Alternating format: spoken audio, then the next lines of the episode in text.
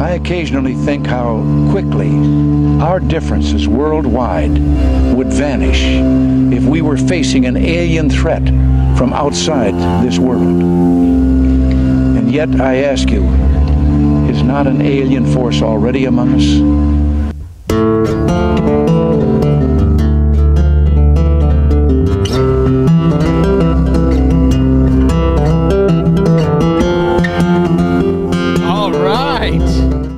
There an alien force among us? That's what we are here today to find out. We got a special treat for you. He's a documentary filmmaker and investigative journalist and was a video producer for the U.S. State Department. But he's currently with the New York Post and has been making the most in depth series about UFOs that's out today. And it's called The Basement Office. And all the episodes to date, they're available on YouTube. Please help me welcome Mr. Steven Greenstreet. Steven, how are you, man? I'm doing great, man. Thank you so much for taking the time today. What's this State Department thing? You worked for the State Department? I did. It's the most random thing ever, but yeah, I had at one point the U.S. government gave me a security clearance. I have no idea Whoa. why. They absolutely should not have.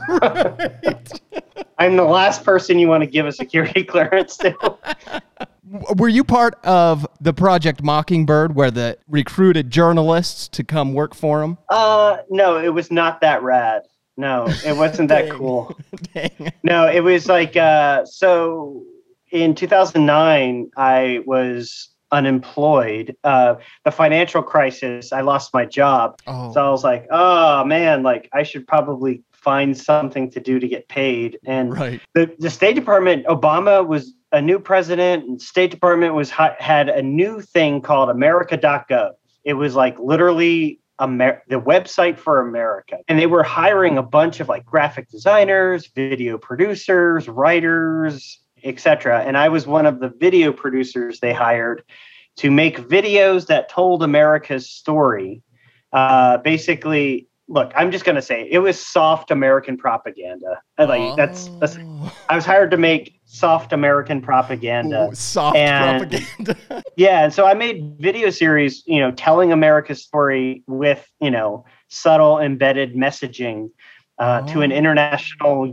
Our target audience was like international youth, and anyway, I had fun. Like I made some great stuff while at the State Department. I had no idea that. Does that still exist? So, uh, yeah, so the bureau I was part of, IIP, uh, I think it's called the International Information Programs Bureau, still exists to this day. Their mission is more or less the same. America.gov no longer exists. The website was shuttered, I think, um, some, I think during Obama's second term. They it, it- it's now called Share America. So if you Google Share America, it's like the rebranding of what I was working on.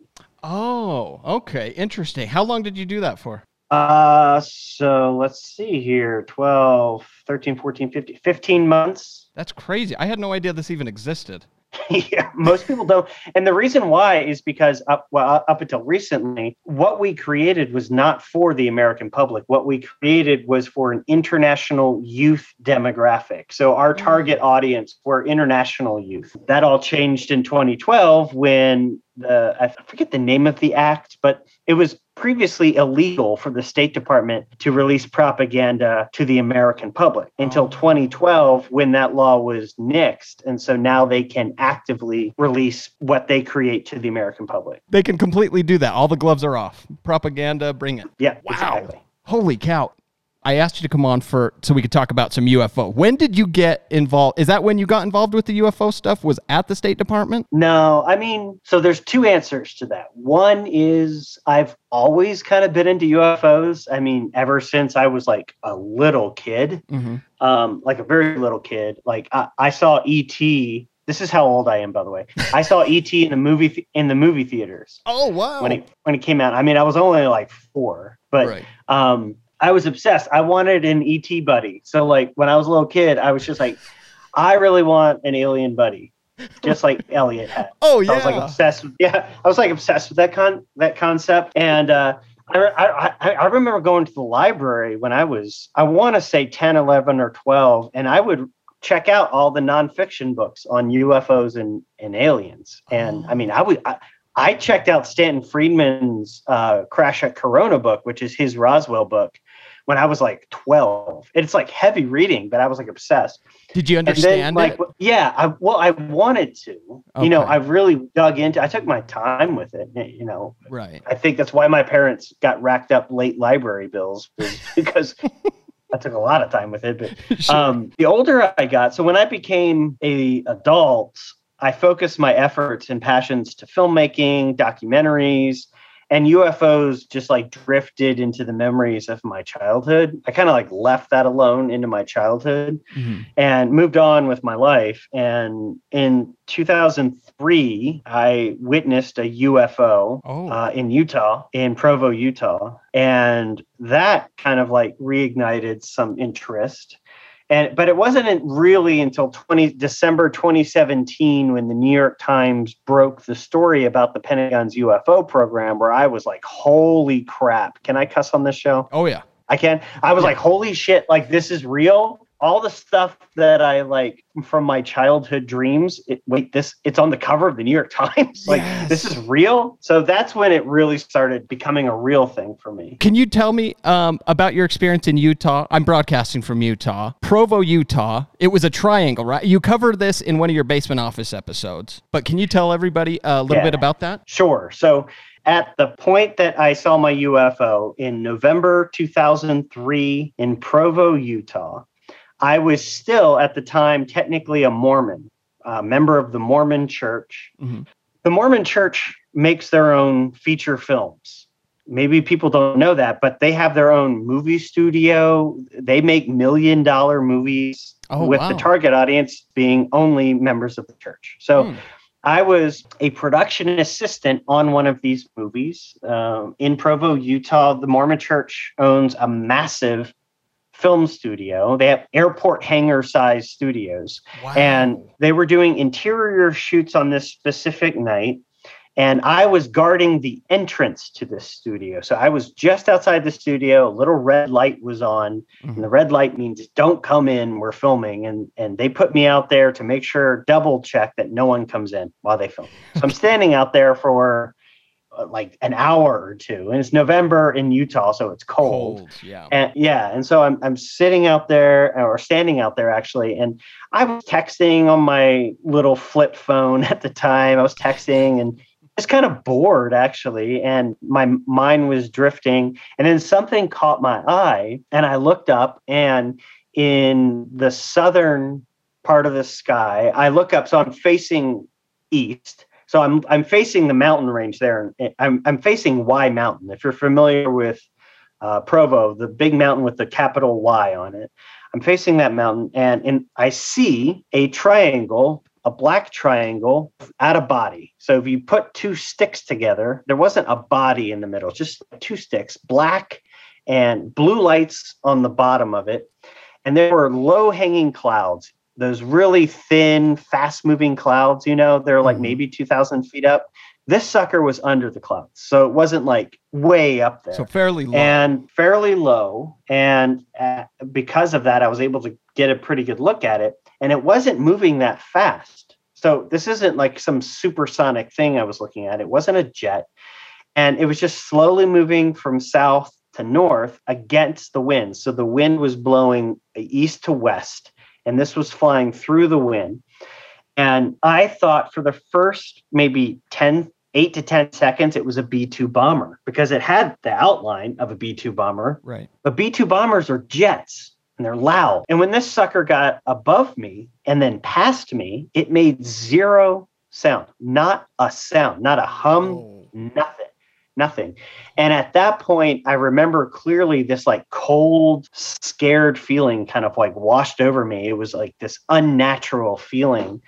And i was like wait is that a balloon? It can't be a balloon because it's flying through the wind. It's solid it's a solid craft. Um what am i what the hell am i looking at? Right. you know? And it just disappeared into the the northern hemisphere. And then i remember right as it disappeared the red light outside the door went blink it went off and the door opened and the casting crews coming out and that it like snapped me out of this like stupor that i was in I was like in this daze. And then I was like, whoa, whoa, whoa. Oh, crap. I got to get back to work. and I remember I went in and I went up to my assistant director and I said, I think I just saw a UFO. And they were like, wait, what? And I was like, no, seriously, just outside. I think I saw a UFO. And everyone was busy making the movie that they didn't really, like, no one really listened to me. Right. And, you know, I spent the next few hours going, okay, well, maybe, you know, Hill Air Force Base is, you know, hop, skip, and a jump from this location. Um, it could be that. Uh, Area 51 is due west from where I was, so maybe it was a secret, whatever. But I couldn't comprehend how something that large, moving that slow, could fly through the wind without making any sound because energy propulsion makes noise. And I just couldn't, to this day, I can't explain what it was. You couldn't make out a shape. You could just see the lights and two was together. triangular. Yeah, two sticks. It was low enough where it, it, especially when it got directly above me and I could look right up at it, it looked like just two um, sticks together that formed a a a tri a wide triangle, but there was no back and there was no middle. Two black sticks flying through the sky with blue lights on the bottom. How long do you say it's up there? Do you have any recollection of time? Yeah. So I want to say like two, three, four, five, six, seven, eight, nine, 10, 11, 12, 13, like uh, 20 seconds. Wow, that's a long time for a sighting. Yep, from from the time I saw it over to my right, which would have been the south, to the time it kind of disappeared into the mist slash clouds to the north.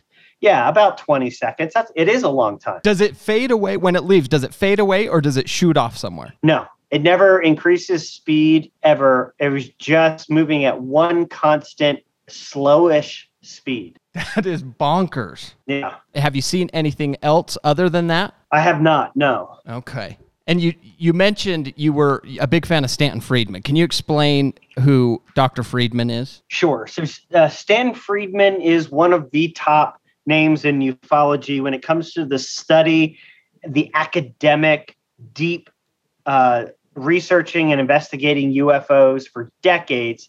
Uh, Stanton recently passed away in the last few years, but for the heyday of UFOs, you know, coming out of the 60s, 70s, 80s, and 90s, he was like the leading guy.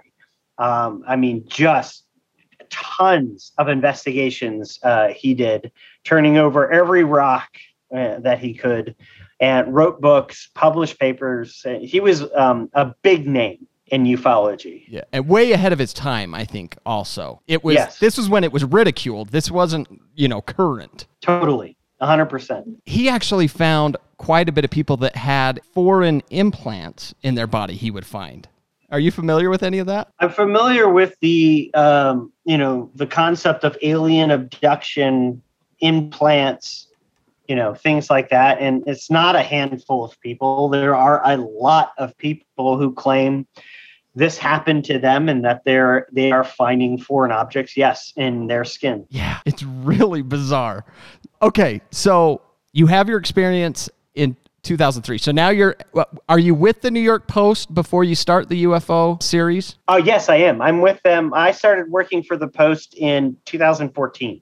Okay. So you're there 2014. What are you working on uh generally? not UFOs. is what I'm generally working on is the opposite of UFOs. Uh, okay. All right. So the opposite of it. So then 2017, does that give you the courage to maybe pitch the idea for the basement office or how does this come about? It was weird because um, it was in 2017 when that story hit, and the folks around me, you know, in the newsroom are going, "Wait, what?" Right. um, there there was a lot of confusion on how to handle the story because up to that point, you know, it was usually handled with a wink or a nod or laugh or Sure. a joke. And here's the Times and the Washington Post and Politico, like all taking it seriously. So as like new UFO stories started to come out, you know, after December 2017, people would, you know, slowly but surely start turning to me to ask my opinion, my insight um, because you know up until this point i had not like openly admitted that i was super into ufos Mm. um, and then so we did a few videos you know i'm a video producer i'm not like I'm not a writer. That's not my role at the Post. I make videos for the Post. So uh, I, we did a couple videos on UFOs, the Navy UFO sightings, um, the International Space Station, seeing weird stuff in the sky. And we started to notice internally that those videos would do super well because people were searching for information on UFOs, especially mm-hmm. on YouTube. It was just like big search, like everyone wanted to know what was going on. So they came to me and they said, Hey, this is a, a big search thing. People are looking for this content. Um, can you pitch us an idea for a UFO show? And I said, Okay and I came up with the basement office, which is, you know, my my initial thing was I didn't want to do a history channel, discovery channel type UFO show, which is melodrama and like super dramatic recreations and bombastic music and like mm-hmm. ridiculous like visual effects, tentacles, and just absolutely bonker stuff. I wanted to do the antithesis, the antithesis of that. I wanted to do just two dudes at a desk talking about the facts of UFOs. That's it. Like that's all I wanted to do. Mm-hmm. I absolutely owe the New York Post so much credit for going with that. I think it was like a really good journalistic approach and like they greenlit it and they gave me, you know, support and time and resources to kind of like make the set, build the set and make it happen. And it's just, I mean, the rest is history. The show has just been a great reception to the show. I think it's a breath of fresh air to those who are used to the like melodrama coverage of this topic. It's it, you know, I try to keep it level-headed. Yeah, and you do. It's amazing. I think it's the most in-depth like it's the most interesting that's for sure too because you look at it you don't you're not mocking it you're taking it seriously but you're also taking the other side of it, you know, that it could be a rock or, you know, whatever, which I really like. And you do most of the shows with Nick Pope. Can you explain who mm-hmm. Nick Pope is? He's this legendary figure out of England. Yeah. So Nick Pope, you know, he is a former employee of the UK's Ministry of Defense, which is like the British version of our Department of Defense. And um, in the early 90s, Nick says that he was assigned to the UFO desk. He handled UFO sightings and UFO investigations um, for the Ministry of Defense. And so, from his lofty position, he says he was uh, came into contact with you know specific evidence and stories and and and, and research that you know uh, led him to believe there was something out there. Yes, and he's very good like you can tell he's he's a government guy. You know, he's a he's a company guy. He's very good at saying stuff, but not saying stuff at the same time. Has that ever been frustrating for you? No, I, I think the opposite because a lot of times when especially with this topic you want to get it you want to get down to its core sure you don't want to spend 10 minutes saying or describing something that you can say in 30 seconds and nick is like an a god at doing that. Nick is able to get something and verbalize something quick, precise, and direct. And like that's what I love about him because I do tend to just kind of ramble. and Nick Nick will keep it short and precise and and directed and and and that's great. He is so good. I yeah. I just want to know what he knows though. I just want to know. Yeah, and you know, it seems uh, what was interesting, and this comes up in a few episodes, is his job. Part of his job was to downplay and suppress UFO information to the public. Like mm. he he hmm. worked in the British version of the Pentagon, and the Pentagon, you know, it, it shouldn't surprise anyone that the Pentagon downplays and suppresses information about UFOs. They just do, right. and he was that guy. Like Nick Pope was part Fox Mulder part cigarette smoking man. Like he was a little of both. And so I I love that about him and I love that I get to get that point of view. Yeah, how did you get him on there? Cold email.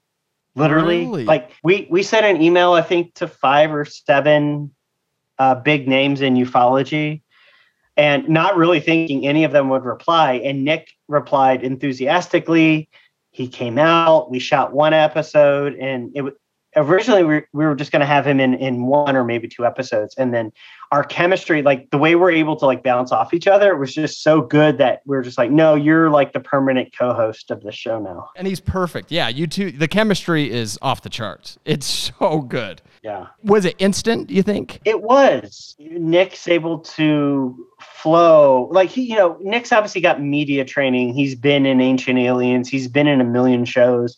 So he's got that media training on on how to react to a question or to a conversation. And so we didn't have to do a lot of cut, let's restart, cut, let's re-say this. Like we didn't have to do that. We it, like what you see in the show is more or less how the conversation went down. It was just beat by beat by beat, and the flow. We bounced off each other so well that that we, that he was. It was just no duh. It was like there was no debate on whether he would stay on. Right. And why do you think now? Because after, like you were talking about, he was kind of the downplay guy. And for 80 years, our government also has been, I feel, in my opinion, been hiding this stuff and covering it up. So why all of a sudden now? Why do you think now it's all coming out? That's a really good question, man. And if you want to like answer that, if to answer that question like directly, um, it's it's as simple as this marketing. When you, you can sell anything. You can sell any brand or anything if you play it the right way. If the new york times front pages your shark tank product there's going to be a ton of a, a, tidal wave of interest in whatever that is. Right. whether it's ufos or the next cool bean bean bag it's going to if that if you get it in the cover of the new york times it's a done deal. Right. so to logistically and just uh, logically, I mean, to logically answer that question is uh, UFO activists got their uh, story to the front page of the New York Times. That's the reason why we're talking right now. It's because right. uh, th- those who want, who believe that the government is covering up the existence of UFOs and something extraordinary, um, convinced those at the Times and Washington Post and Politico and CNN that this was a story worth telling. And once it's told, that it's hard to get that cat back in the bag. Uh, so that's why we're logically where we're at now. The second part to that answer is that those like Lou Elizondo or Chris Mellon or Leslie Kean, uh, these people honestly believe that the government is withholding and has been withholding extraordinary stuff. So that's something that the public deserves an answer to. Yeah. It, are they or aren't they? so yeah, that's that's where we're at right now. Yeah. I I agree with that. And Lou uh, Elizondo, he was the former head of AATIP, which was the investigative wing of UFOs, correct? Like this is before there was Blue Book back in the what 60s, 70s, I believe. Their whole job was to debunk everything. Everything that people saw was to debunk it. How was AATIP different from that? Do you think? Okay, so AATIP was different uh, because it it it didn't care about mom mom and pop in Kansas who saw the UFO. It didn't care about the college student who saw a saucer on his way on his drive home. It didn't care about any of that. AATIP was focused on military and government UFO encounters. So Lou only only focused on Navy pilots who saw UFOs, uh, Navy shipmen who witnessed UFOs. Uh, it was all um, military stuff. So the other contract that the Pentagon contracted out, which was called AAWSAP, not AATIP, but the AAWSAP contract, which went to Robert Bigelow and his BAASS Company, they were they focused on the mom and pop sightings, the you know Joe Blow uh, sightings. But AATIP was an internal Pentagon military uh, military sightings operation. Okay. And and Lou is behind the three big drops that changed ufology forever, right? Back in 2017. Can you can you go into those big 3 that changed our world forever? Okay, so we're talking about the three now infamous Navy videos, black and white, FLIR camera, um, that supposedly allegedly show what they call unidentified aerial phenomena, which is the, the government's new term for UFOs. And these were unclassified videos. These weren't highly classified, top secret videos. Mm. Uh, and Lou filed the official paperwork to have these videos released. He fi- that paperwork you could go online and read that paperwork has been released. And apparently, according to the people who tell the story, these videos were released and uh, were given to, I believe, if I know the story correctly, Chris Mellon, who was the former deputy director of the Defense Intelligence Agency, who was then a, now a civilian. Um, and those videos were then given to to the Stars Academy, which was Tom DeLonge's UFO company, and then they, uh, you know, released the video in coordinates with the New York Times. What are your thoughts on those three videos? What do you think is behind it? Okay, so uh, other than the gimbal video, so the gimbal video is that saucer looking thing that rotates. Mhm. Other than that video, I don't think I'm looking at at anything extraordinary. I'm not looking at anything other otherworldly at all. Um, and it, there's a debate to be had on whether the object in the gimbal video that looks like a saucer only looks like a saucer because of the FLIR distortion. Right? You're, you're seeing basically heat signatures, and whether those heat signatures are like portraying a shape that isn't really the shape of the object being filmed. Now, what fascinates me about the videos is the audio. When you hear Navy pilots and trained military men going, What the hell is that? Oh my God, there's a whole fleet of them. When you hear that, and, and, and these are people who are trained to identify threats, identify stuff in the sky. These are people who fly for a living. These are who people day in and day out, all they do is fly around and see stuff. When they're amazed, when they're blown away, when you hear that, that makes me go, okay, maybe this is something not normal. Right, that's a great point. I, f- I feel kind of the same way. I don't think I don't think they necessarily show anything. The gimbal one I think is the most fascinating because if you follow the Bob Lazar story, it's exactly how he has described these how these things fly that he worked on. Uh-huh. But the story behind it, like when you hear Colonel uh, Fravor tell the story about the Tic Tac one, that's far more interesting than the what the video shows. So I think is there a bigger part of the video that hasn't been released yet, or that will be released? Do you think? I know for a fact, and I interviewed uh, direct eyewitnesses, uh, Navy men who were on board the Princeton, um, who were in the room in the CIC, and they saw the live feed of uh, specifically the Tic Tac video.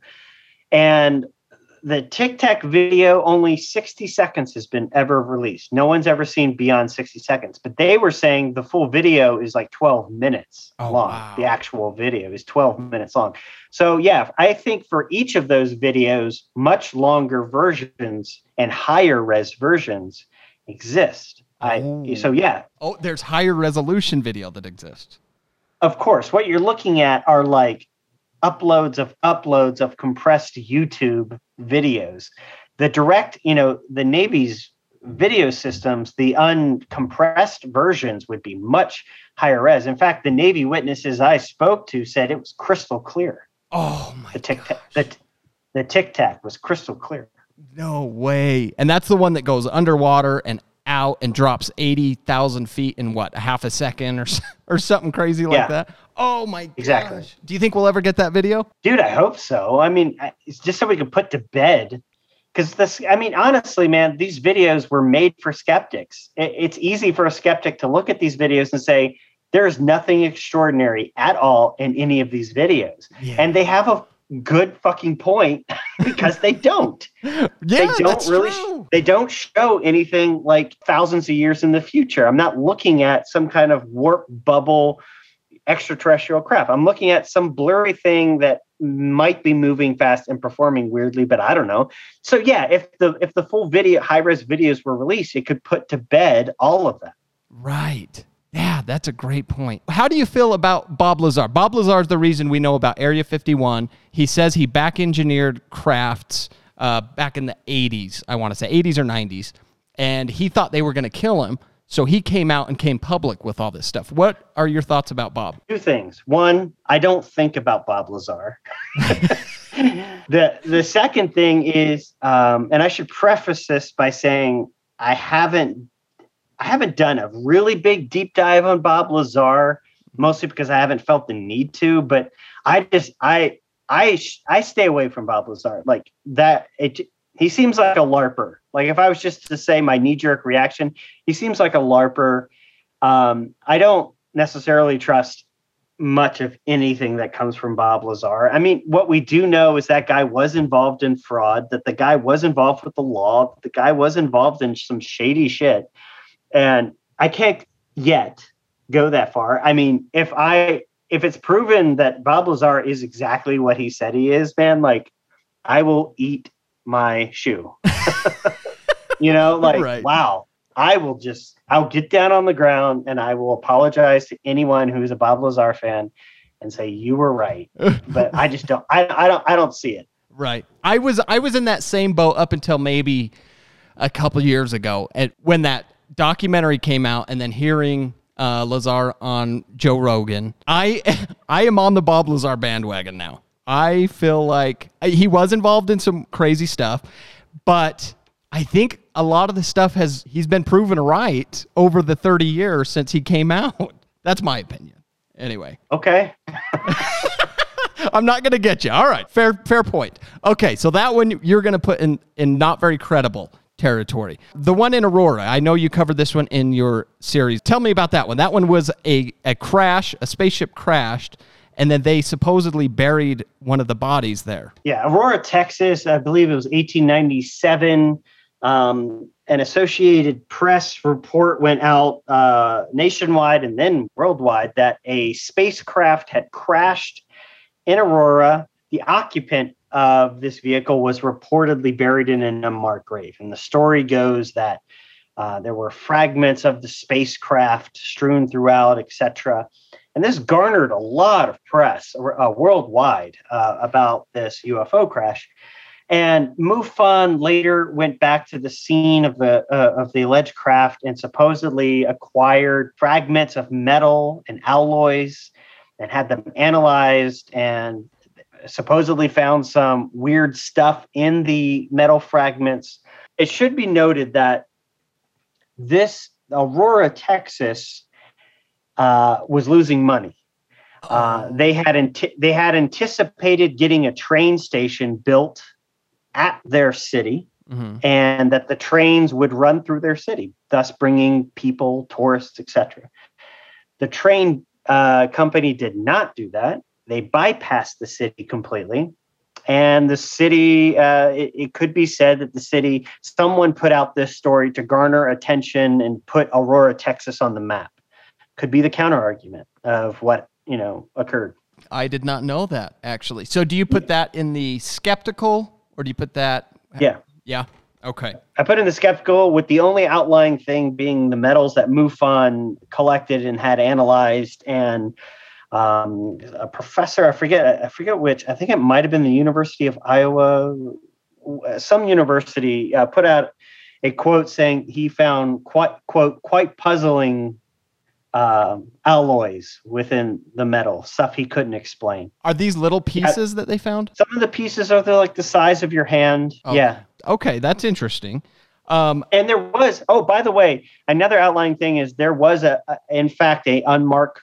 They they did a ground penetrating radar at the site and did find an unmarked grave from around that time, but it had deteriorated so much that they couldn't determine exactly what was under the ground, but it was an unmarked grave, and they were never given a permit to exhume the grave. No one would allow them to dig. So the answer is still buried in Aurora, Texas. Do you think they'll ever let them exhume it? What's the reason they won't let them? Do we know? I mean, to answer it logically, probably because they don't give credence to the History Channel's claims of aliens being in their graveyard.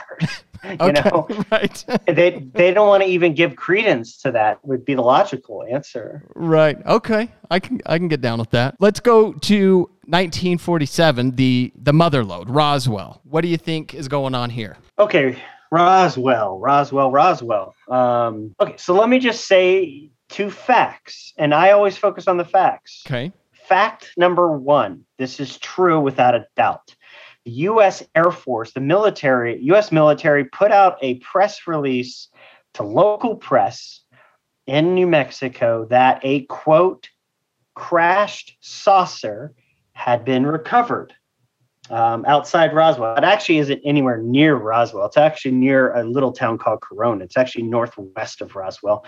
But they said that in their initial press release, a crashed saucer, super specific. They literally said that. Within 24 hours, a new press release, this is fact number two, a new press release is issued saying, no, never mind. It was actually a weather balloon. Mm. That both of those things are true. And you have to wonder, like, what the hell made you say saucer? Like I could I could see you going a balloon typed object or something. Yeah. To say saw such a specific description of something you found in the desert and then to change it to fragments, little thin foil fa- fragments of a weather balloon. How did you get saucer out of that?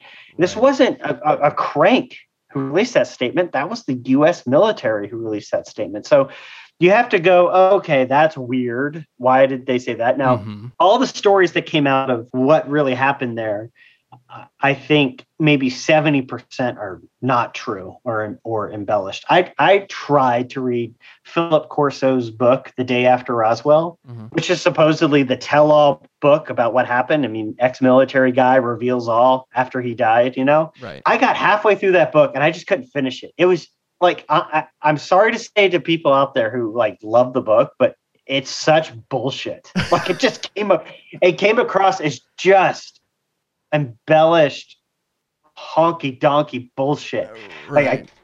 the way it's written, there's just unbelievable stuff, like unbelievable claims in that book, backed up by nothing but one guy's word. I, I mean, the wacky. I, okay, so for example, you know, infrared, you know, green night vision. oh, you know, yeah. in yeah. reality, how we use that. Mhm. He claims in this book that came from the alien craft. They like reverse engineered part of the craft, and that's where that's where we get our night vision. That's and then he says um that he says like coaxial cables that we currently use for like internet or no i'm sorry fiber optic fiber cables that we optics. Yeah. Yeah. yeah fiber optics he says those were wires that were taken out of the craft no one knows this but they're actually using ufo technology that was pulled from this lasers lasers lasers that we use in the medical field in the military this guy claims we got lasers from this ufo also and i'm like no you didn't lasers were like in the 18 whatever hundreds like first discovered like it, I, I couldn't finish the book because i was like this is the truth no it's not I think X-rays too. Didn't he say X-rays? so, I don't know. There's so many claims in this book, and the first half of the book, honestly, is good. Like I was kind of into it. I was like, okay, this is good. And then when he gets into like the reverse engineer stuff, and he's quoting exact word for word conversations that had occurred 50 years prior for pages. And I was like, how did you remember every word spoken Mm. for like five pages. It's like 50 years later. Like I could see you paraphrasing someone said this, but he's direct quoting people for pages from 50 years ago. And I'm like, I'm not sure your these quotes could be completely accurate. You couldn't attribute them completely. The book pissed me off. I don't know if you can tell. right. Do you find anybody out of Roswell credible? What about uh, Jesse Marcel? He was the guy in the picture, I believe, holding up the quote unquote weather balloon. So he says he took um, some of the pieces home with him because he was part of the cleanup. He took them home, showed his family, um, I believe, an I beam, and then a couple, the memory metal. You would he would crunch it up in his fist and then open his fist and it would just like like unfold and and heal itself. The self-healing metals or whatever. Yes. like yeah okay i can i can get into that. Like I, i'm open to that. I can get into that but it's like i without a doubt i believe there was a cover-up. Right. i'll just say that. Whatever happened the military put a lid on it for some reason you know? It- yeah. you know in in uh annie jacobsen's new york times best-selling book on area 51 she says she claims in that book that what crashed at roswell was a russian vehicle uh saucer shaped that was meant to create a war of the worlds type panic in the American public. That they Russia was trying to test to see if they could enact mass hysteria during the Cold War or the early stages of the Cold War uh, on the American public. The saucer, and then the literally in the book, she says the occupants inside were deformed children selected by uh, Russians to scare us, essentially. Hmm. How, how do you feel about that theory? I don't know. It's almost as crazy as an alien crash, to be honest. Right. But, right. But I could see that happening. You know, War of the Worlds in the 1940s, um, you know, that was still like a thing. And if you remember, the first time uh, was at H.G. Wells uh, when that when that hit the radio waves. War of the Worlds was presented as if it was happening. There was no uh, context or, or there was no disclaimer that this what you're about to hear is not a real news report. Right. And it it did cause mass panic and it did cause cause fear across the country. And I think her I mean Annie in her book proposes that Russia knew this and was trying to tap into that or at least test that. And so they crashed a via a spy, a spy craft, was able to penetrate our airspace, crashed in New Mexico, and with the hope that it it would, and, and that would match what the the military originally said. The military originally put out a press release saying a saucer had crashed, and then I think the military probably realized, oh shit, this is probably Russia trying, and we're doing exactly what they want us to do, which is release this to the public. So let's put a lid on it, and and so I could see that as a plausible explanation. Yeah, that actually makes sense. I completely brushed off her theory, but the way you explain it right there, that actually makes sense now. Now I don't know what to think. Yeah, neither do I. That's the problem with so much of it is I think some of it can be explained, but some of it can't, and it it just messes with you. It's just crazy. But now that we know that it's real, there's another one I totally skipped over. I wanted to ask you about because I learned this from your show. Uh, Christopher Columbus. He has documents of seeing him while he was sailing over to America. Yeah, that blew my mind. So when I when I was doing the uh, research for our USO episode or water UFOs, this this is real. Uh, Christopher Columbus in his logbook wrote that one night they saw a, illuminated object in the sky and the way it's described is a, a, a lit candle bobbing up and down up in the sky which uh, eventually vanished, but it, it, it struck everyone in the crew enough to include it in the logbook. It's so crazy. How many? Do know. we know how many times it's in there? Is it just the one time? Just the one time. God, this is bonkers, and that's in the 1400s. Um, yeah. Okay, so let's come back here. Now, one of the most documented, I believe, is Rendlesham Forest, and you cover it in a couple episodes, and it's it's unbelievable. Can you tell us a little bit about Rendlesham Forest? Sure. Rendlesham Forest is there are uh, two air bases uh, in England on the eastern coast of England, and between these two air bases is a forest called Rendlesham Forest. The air bases are uh, one of the air bases is controlled by the United States. Uh, Britain allowed us to have an an occupied airspace uh, airbase there. And uh, around Christmas, uh, oh God, when was this? 19, uh, I want to say 1990.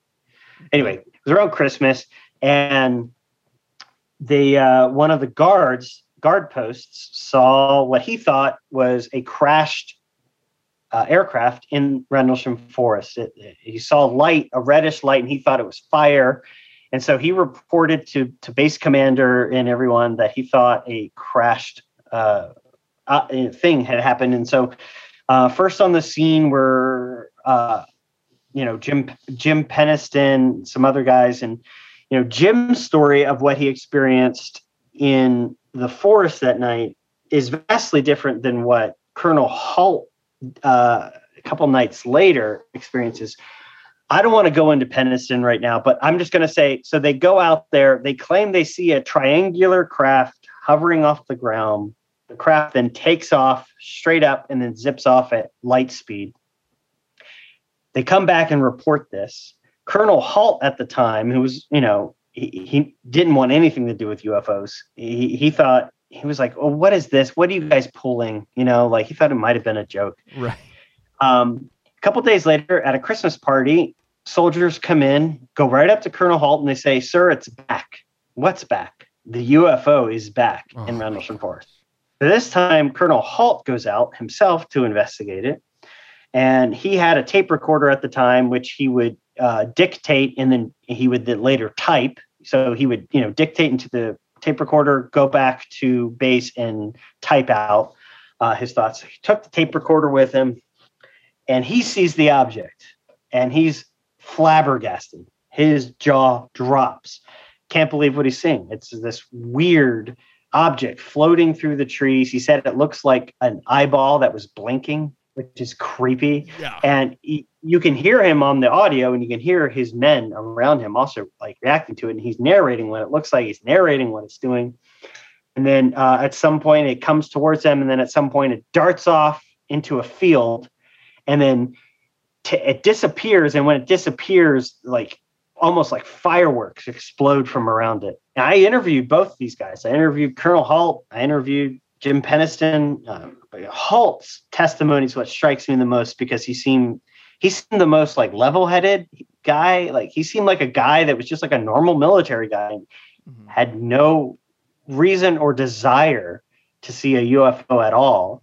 And and like honestly, when you talk to Colonel Halt, it's like you're talking to your grandfather. He's just like a really cool guy. Right. And when you listen to his audio tape, it's just some chilling stuff. Because he recorded the whole thing on his tape recorder while he was out, right? That's right. And the most striking part of the whole thing was I don't, I don't remember which one touched it and saw a bunch of zeros and ones. Yeah, that was Jim Penniston. Jim Penniston. Okay, so he touches it and he has this memory of seeing zeros and ones. You should say you should preface that by saying Penniston claims. Mm, okay, there's the Yeah. journalist. Okay, right. Yeah.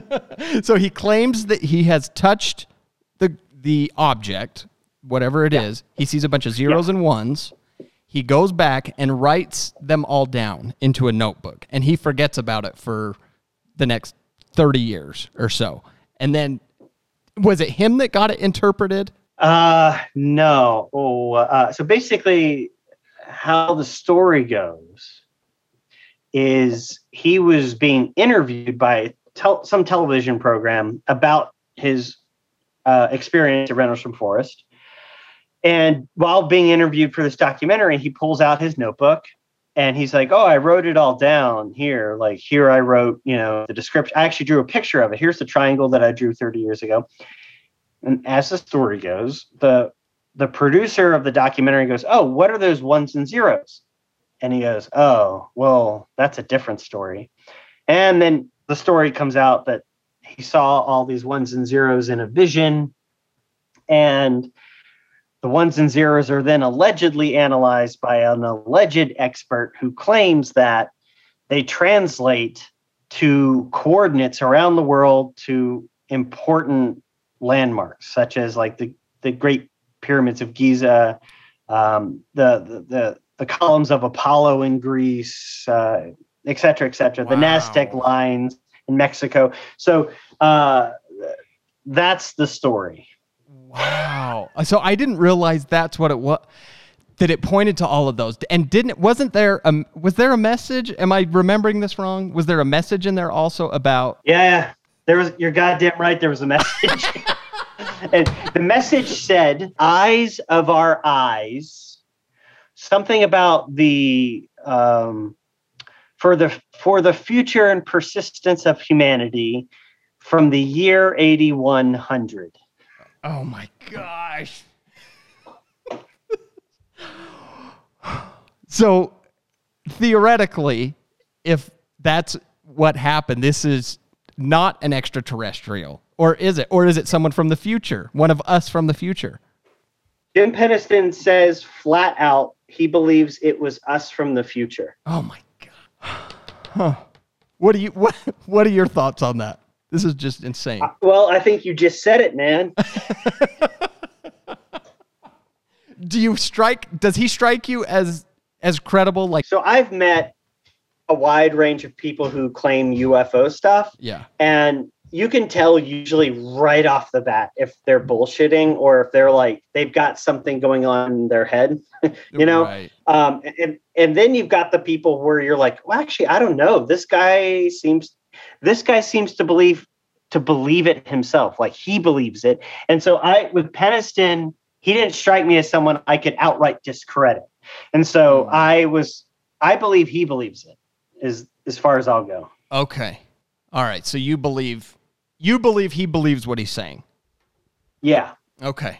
All right. Man, that is that is so wild. And these are the more you dive into it and you cover all of these so far in depth and have so much information on the basement office.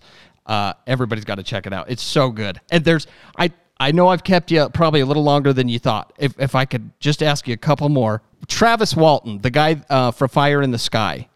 Do you know have you covered him at all? yes Okay, and what's your what's your thought? His story is he got abducted for a week, maybe. Nobody could find him.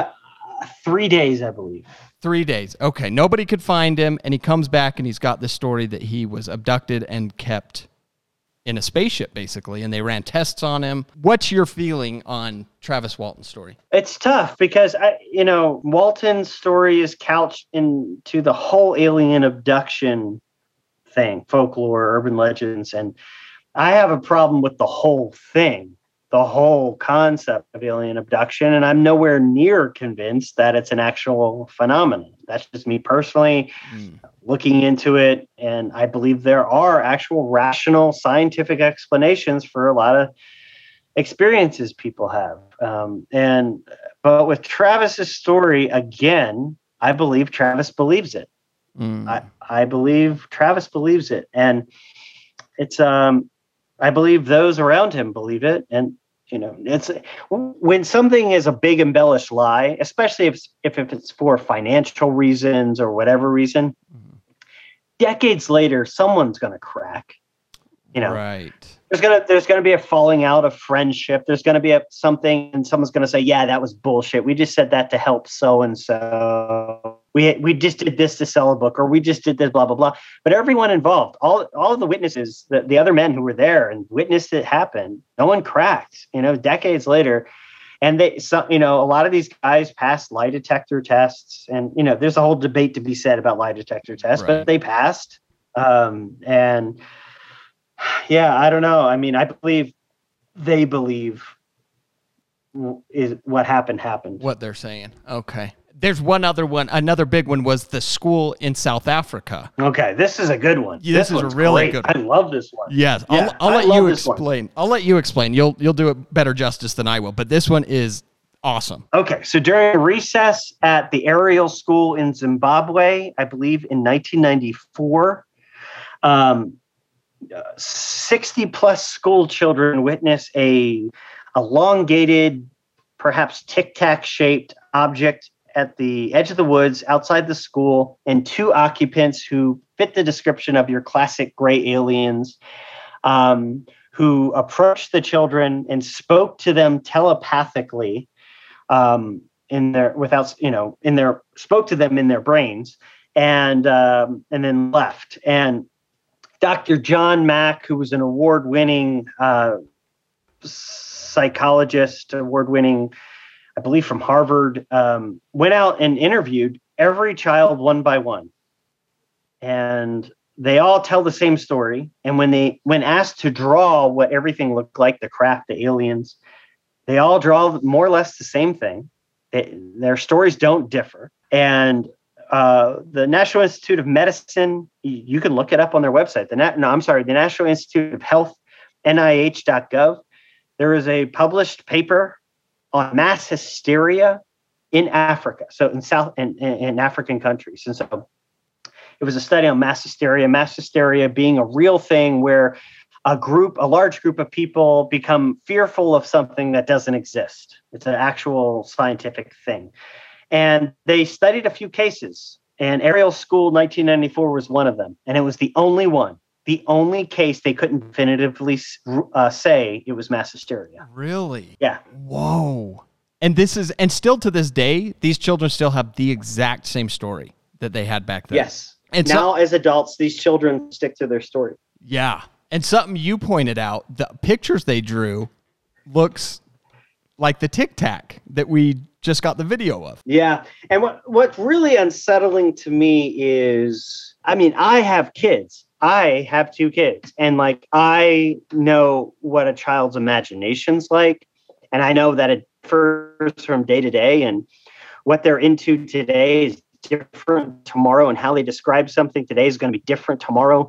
And the fact that these children look uh, shell shocked and that they're the, the the almost reverence that these super young school children talk about what they saw and the fact that i mean you bring in one child and ask them about something and bring in another their their playmate if it's a lie you're going to get different stories Right. especially with like an, an 11 12 year old you're start, you're going to start to get varying stories and you just didn't get that in this case 60 plus students Yeah, that's impossible. testified to this Right. you know and then that and then that you have to up the ante when the telepathy comes in there i mean you've got students from all backgrounds you know uh, white black all, all, uh, multiple races they're saying they spoke to us in our heads and and they said uh, humanity is not taking care of the planet humanity is hurting planet earth and we are very interested in humanity taking care of this planet is what they said the message in their heads was Oh my gosh. And none of them were scared, right? They were all they were like you said, they all had a reverence for it. Yeah the, the students do speak about feeling fear in the initial encounter but once the this is per the students once the alien started speaking to them like all their fear melted away like they Oh, felt Wow. calm This is bonkers. that case out of all a lot of the cases I've looked at, that case is one of the handful that bothers me. right. Because you can't you can't explain it away. And people have tried for when did it, was it in ninety the nineties or was it 94, 1994. ninety four? And nobody's been able to explain it at all.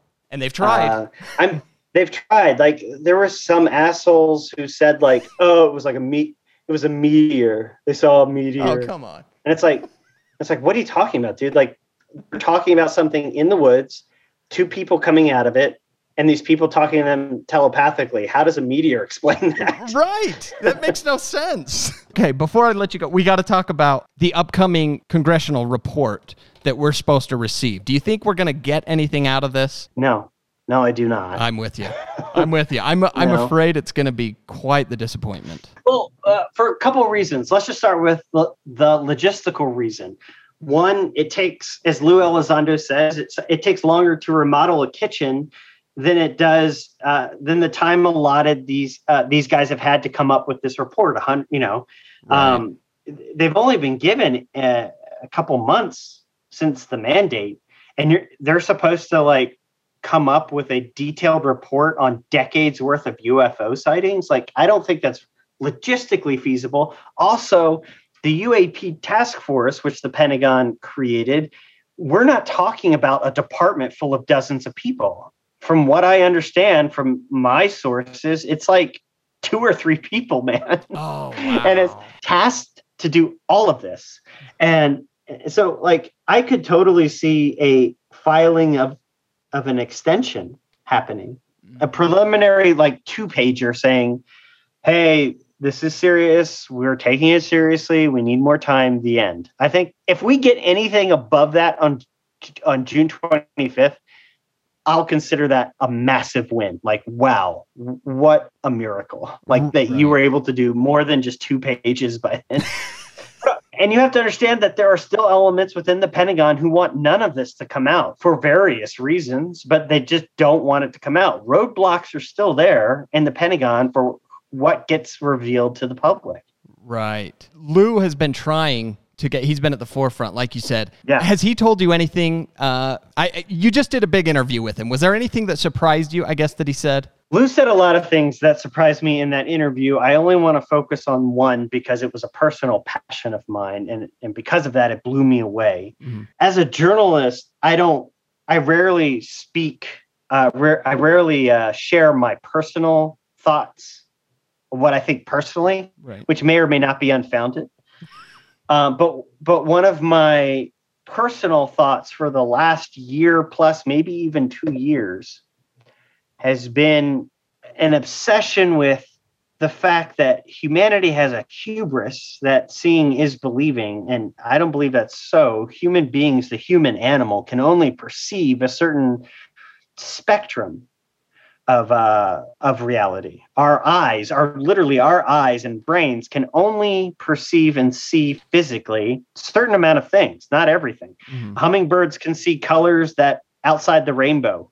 Hummingbirds can see colors that human beings have never seen, like a, a new color that you've never seen. Oh, wow. Um, radio telescopes reveal nebula and, and and and space objects that human beings will never be able to perceive with the naked eye. Technology is needed in order to see things that are right in front of our face, but we can't see them. And along that those lines, I think that ties into UFOs. I believe that UFOs. This is just me speaking per- personally. I think there is evidence, anecdotal evidence, that leads to the fact that they're there. They're right there. We just can't see them. We just can't interact with them because they're dialed into a different hertz. They're dialed into a different dimension that we just can't see. And I asked Lou, oh my God, and like my jaw dropped because I didn't I didn't prompt him or push him in this direction. I just said, hey, some people say it's man-made, some say it's aliens from another galaxy. What do you think? And he says, why does it have to be either of those? There are a lot of things we can't see Mm. that are right in front of our eyes. And I was like, no way. He's actually saying what I think. And um, he said, maybe this is, uh, you know, maybe this is just a new discovery of something that we used to call sea monsters, like the giant squid and, and great white. Back before we understood what we were looking at, they were sea monsters, but now they have a scientific name. Oh. Uh, and he and he said maybe this is something what UFOs represent is is something just like that, something that we saw that we couldn't explain that will one day be explained, and we'll we'll recognize they were always here. So something that our it, it are you saying our brain is blocking it out basically because we can't comprehend it, but that we're always seeing No. it? No, no. So the human brain, the eyes, the eyes that evolution have, has given us, can only perceive uh, H, capital H, lowercase z, hertz, a certain hertz Okay. of visual of visual spectrum. We can only see a certain light spectrum, certain color spectrum, a certain motion spectrum. There are lots of things. Uh, animals such as the hummingbird have a different hertz. They, they their eyes and brain are wired differently, and so they perceive reality differently. And so, uh, you know, this was just published in National Geographic. Hummingbirds can see colors that human beings cannot, that that are invisible to the human eye Oh, and Okay. and so there's already a precedent about it within within the animal kingdom within mother nature and lou is basically saying what i believe which is there's stuff in front of our eyes we can't see Oh my gosh. That's enough to blow your blow your mind, man. i know i know i know it's awesome It is. It is awesome. And it's and we're finally getting to the point where I feel like we may get some answers relatively soon. Like you said, I don't think this report's going to be anything, but I think we're in the on the right path to be to get these answers. I guess is what I'm Mhm. trying to say. So what sure what are you working are you doing more episodes of the basement office? Uh, can we expect those anytime soon? i hope so i think so Okay. i don't know Okay. So it's undecided so far. Dang. I check every Wednesday. Every Wednesday I check for a new episode. yeah um, i mean covid is kind of like because we're not i can't physically go to the basement office set right now. Like i just can't physically do that. So that set us back and then there's just like i don't know i think we're all waiting for uh, the 25th to happen. And you know and then we'll like reconvene on like how to handle the show. You know, if the government comes out and reveals literally 100% all of the truth about ufos on june 25th which is like two and a half weeks from now then like what's my show Oh, right. yeah, good point. you know Yeah. I guess it would be Yeah, I don't know. I thought I had it for a second, but I got nothing. That's a that's a good point. So yet wait until after that. Are you working on any UFO stories now that you can tell us about? yeah um i mean this is out there in the public already so this isn't a technically an exclusive, so I can safely tell you whether my article goes up or not. Okay. okay. Um, but I'm reporting today in the Post that Lou Elizondo is seriously thinking about running for Congress with the mindset of getting into Congress and forcing UFO disclosure to happen from the power of a U.S. congressman. So Lou is has Lou's been teasing that, and and then just this week confirmed his interest about putting his hat in the ring, running for Congress, winning, and then spilling the UFO beans to everyone. I love that. Is that so? That's confirmed. Yeah. He's gonna he's gonna do it, or he's just toying with it at the moment. Basically, he said if if the UFO report that the Pentagon is going to release is bullshit or watered down in any way and is anything short of full disclosure of the truth, he's going to run for Congress and make it happen. Oh, so he's waiting for the report to make it official, basically. That's correct. Oh, yeah. that's awesome. I hope I hope he can do it because like we said, I don't think it's going to happen, but I hope he can do it because I feel like there's been a lot of politicians that say they'll do it and then they get in and then nothing. It just dropped completely out of their vocabulary. They won't even talk about it after that. So my hope is he will do it. yeah. I have faith in him. But th- there was a big step. Obama took the question seriously when he was on, uh, I believe it was James Corden, Corden, uh, uh, mm-hmm. last week. He actually took it seriously. Usually he brushes it off and jokes about it, but I feel like that was a big step. He took it serious. Yeah, it was it was a much bigger step than our current president did. right. Yeah. He. What did he say? Ask Obama. I, think he said uh, I, the question was great. It was just kind of like, hey, the Pentagon's putting together this UFO report. Pilots are like uh, encountering these things, and, and the military saying it's a safety hazard. Like, uh, do you support uh, this this report that the Pentagon's going to go put out? And and Biden was like, "Go ask Obama," and then he like ripped his microphone out and then like literally ran off stage.